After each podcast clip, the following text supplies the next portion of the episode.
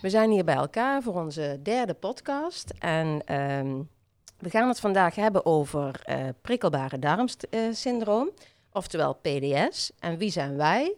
Wij zijn Marion Willems van Natuur op je bord en Josephine Broeders van oudesaperen.nl. Ik ga de eerste vraag aan Marion stellen. Marion, waarom hebben zoveel mensen uh, last van PDS?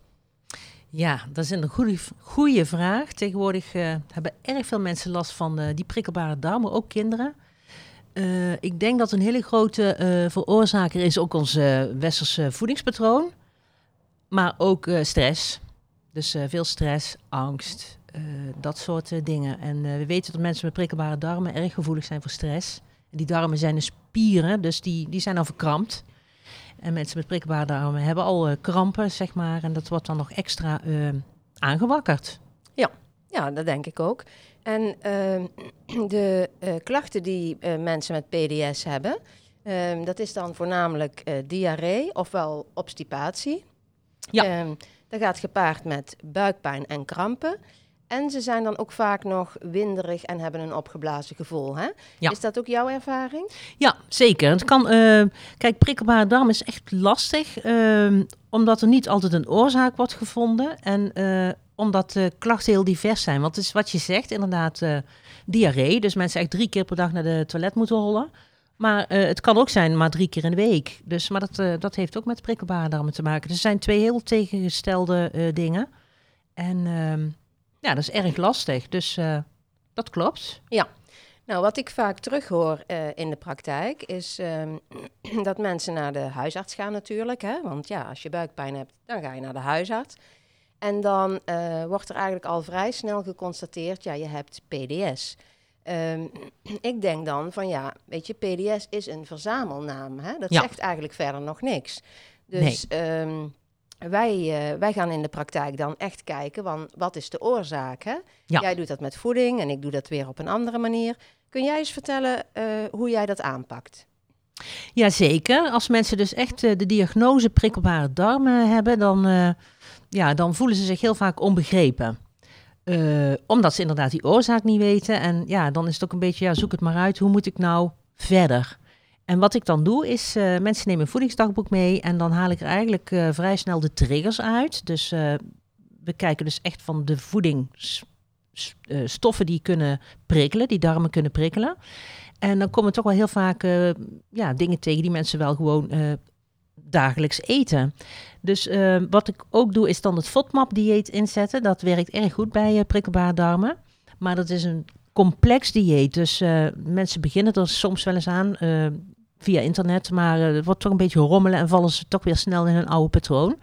Maar uh, de ervaringen zijn wel goed. Dus uh, mensen knappen wel stukken op met het FODMAP dieet. Omdat ze dan die suikers weglaten die dus die darmen prikkelen. -hmm. En wat is dan eigenlijk een, een uh, FODMAP-dieet? Een FODMAP-dieet, dus FODMAP staat voor afkorting uh, uh, van suikers. En die suikers, mensen met prikkelbare darmen, die kunnen die suikers niet goed verteren in hun darmen. Dus die worden slecht opgenomen. En dat is ook weer meer jouw stuk. De darmen, het microbiome, de darmflora.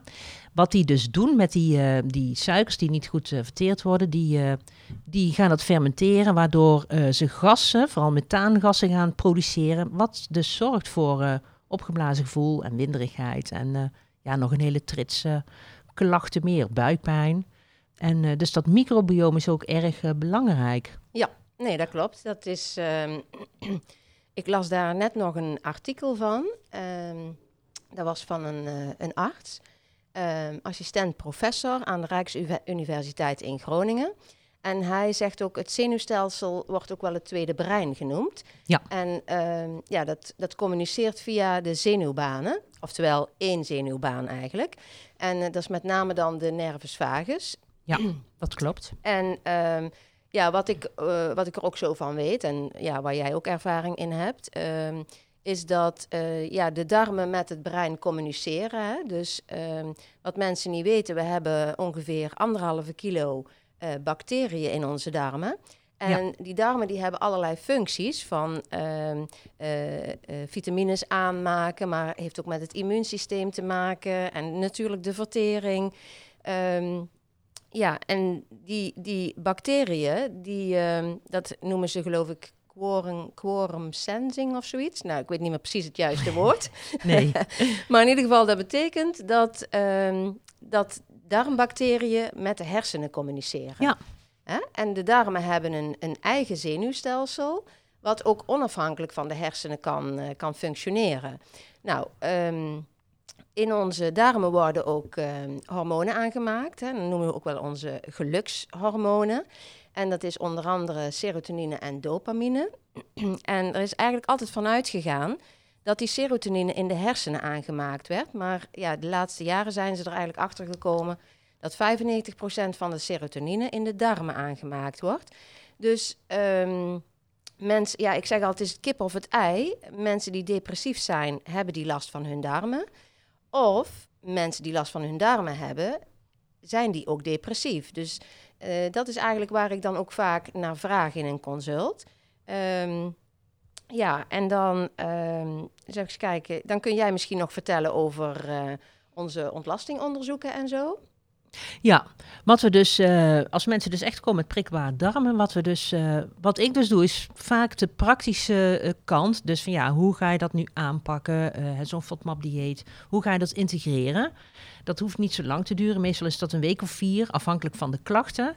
En dan gaan we juist die darmen trainen om wel goed te kunnen verteren zonder klachten. Dus dat is heel belangrijk. Vaak weten mensen al welke stoffen dat ze op reageren. Dus koemelk, eiwit of tarwe of zo. En het is eigenlijk de bedoeling om die darmen dus uh, te trainen dat je niet elke keer klachten krijgt. Want je kan wel van alles weg gaan laten en dan, uh, ja, dan los je eigenlijk het probleem niet mee op. Uh, nou ben ik even jouw vraag kwijt. Um, ja, we hadden het over. Ik had, mijn vraag was over de ontlastingonderzoeken, maar dat ja. kan misschien, misschien later, ik weet niet. Of is dat nu. Um... Nee, dat kan. Afhankelijk van de intake kunnen we ook uh, kijken van, goh, is het interessant om een ontlastingonderzoek te doen? Want je ziet vaak bij uh, mensen met prikkelbare darmen, die missen wel bepaalde groepen. Vooral de groepen bacteriën die uh, vezels niet goed kunnen verteren. Dus, of die vezels moeten verteren. Dus het advies bij mensen met prikkelbare darmen van veel vezels eten is eigenlijk niet zo'n goed advies, want ja, dat kunnen ze niet goed. Dus uit een ontlastingonderzoek komt dat wel te voor, naar voren, welke bacteriën daar aanwezig zijn in die darmen. En dat is wel belangrijk. Maar er wordt ook gekeken naar de eiwitvertering en de vetvertering. En dat uh, zegt veel over uh, hoe dat nou in die darmen eruit ziet, eigenlijk, de binnenkant. Ja, ja inderdaad. nou, hoe pak ik het aan als mensen met prikkelbare darm bij mij komen?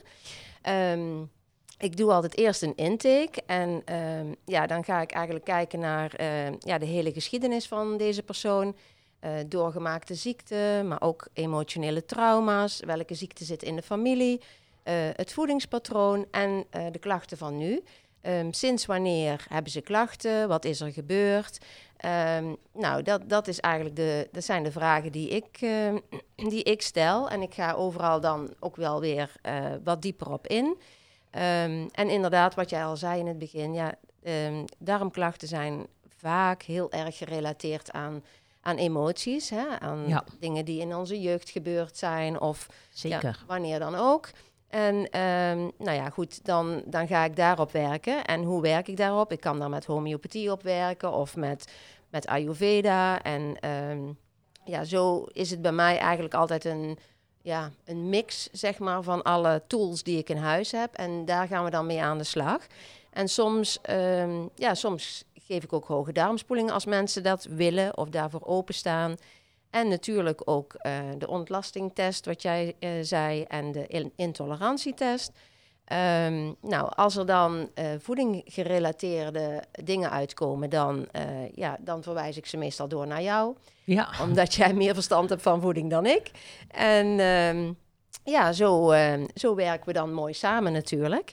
Um, maar dat is ook mooi, hè? Want het is inderdaad heel belangrijk bij prikkelbare darmen om naar het totaalplaatje te kijken. Dus naar de mens in zijn geheel. Het is niet alleen die darmen waarop gefocust wordt, maar wat je al zei.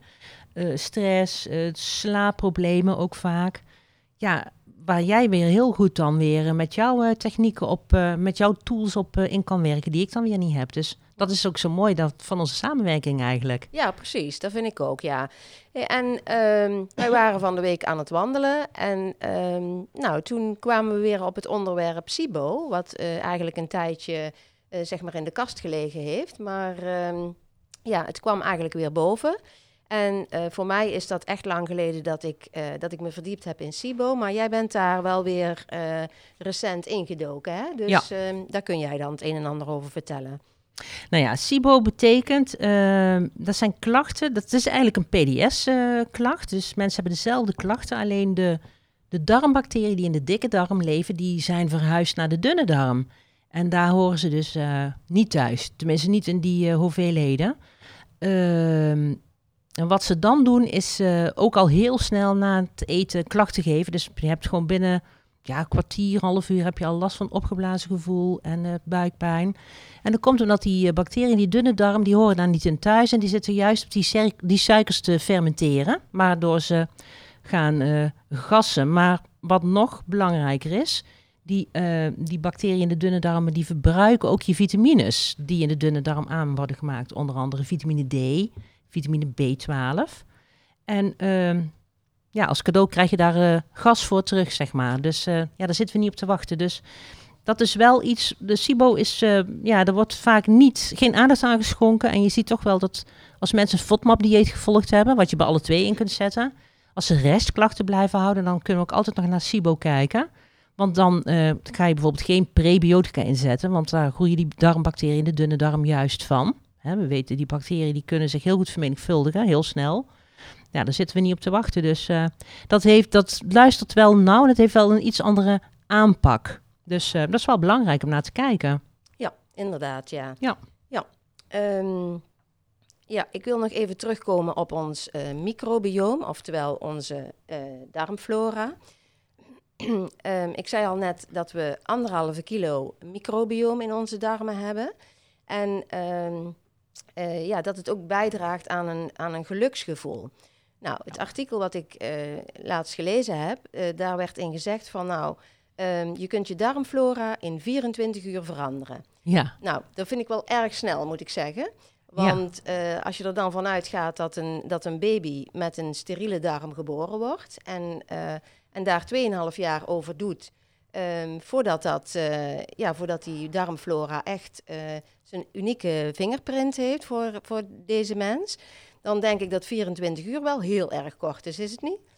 Ja, dat lijkt me ook. Of je moet inderdaad antibiotica inzetten. En dan uh, legt natuurlijk al uh, eh, 40% ongeveer het loodje. Dan heb je al een eerste verandering. Ja. Dus ja, en dat krijgen mensen met prikkelbare darmen ook nog eens ooit snel als een oplossing. Een antibiotica-kuur. Mensen die bij mij komen hebben soms al ja, vier, vijf, zes antibiotica-kuren gehad in een korte tijd. En ja, dat is gewoon echt, uh, ja, dan zit er bijna helemaal geen microbiome meer in. Want nee. ja, dat doodt gewoon alle bacteriën. Ja, ja, precies. Dan ben je de slechte kwijt, maar dan ben je ook de goede kwijt. Dan ben je ook de goede kwijt. En die heb je nou eigenlijk keihard nodig. Ja, ja.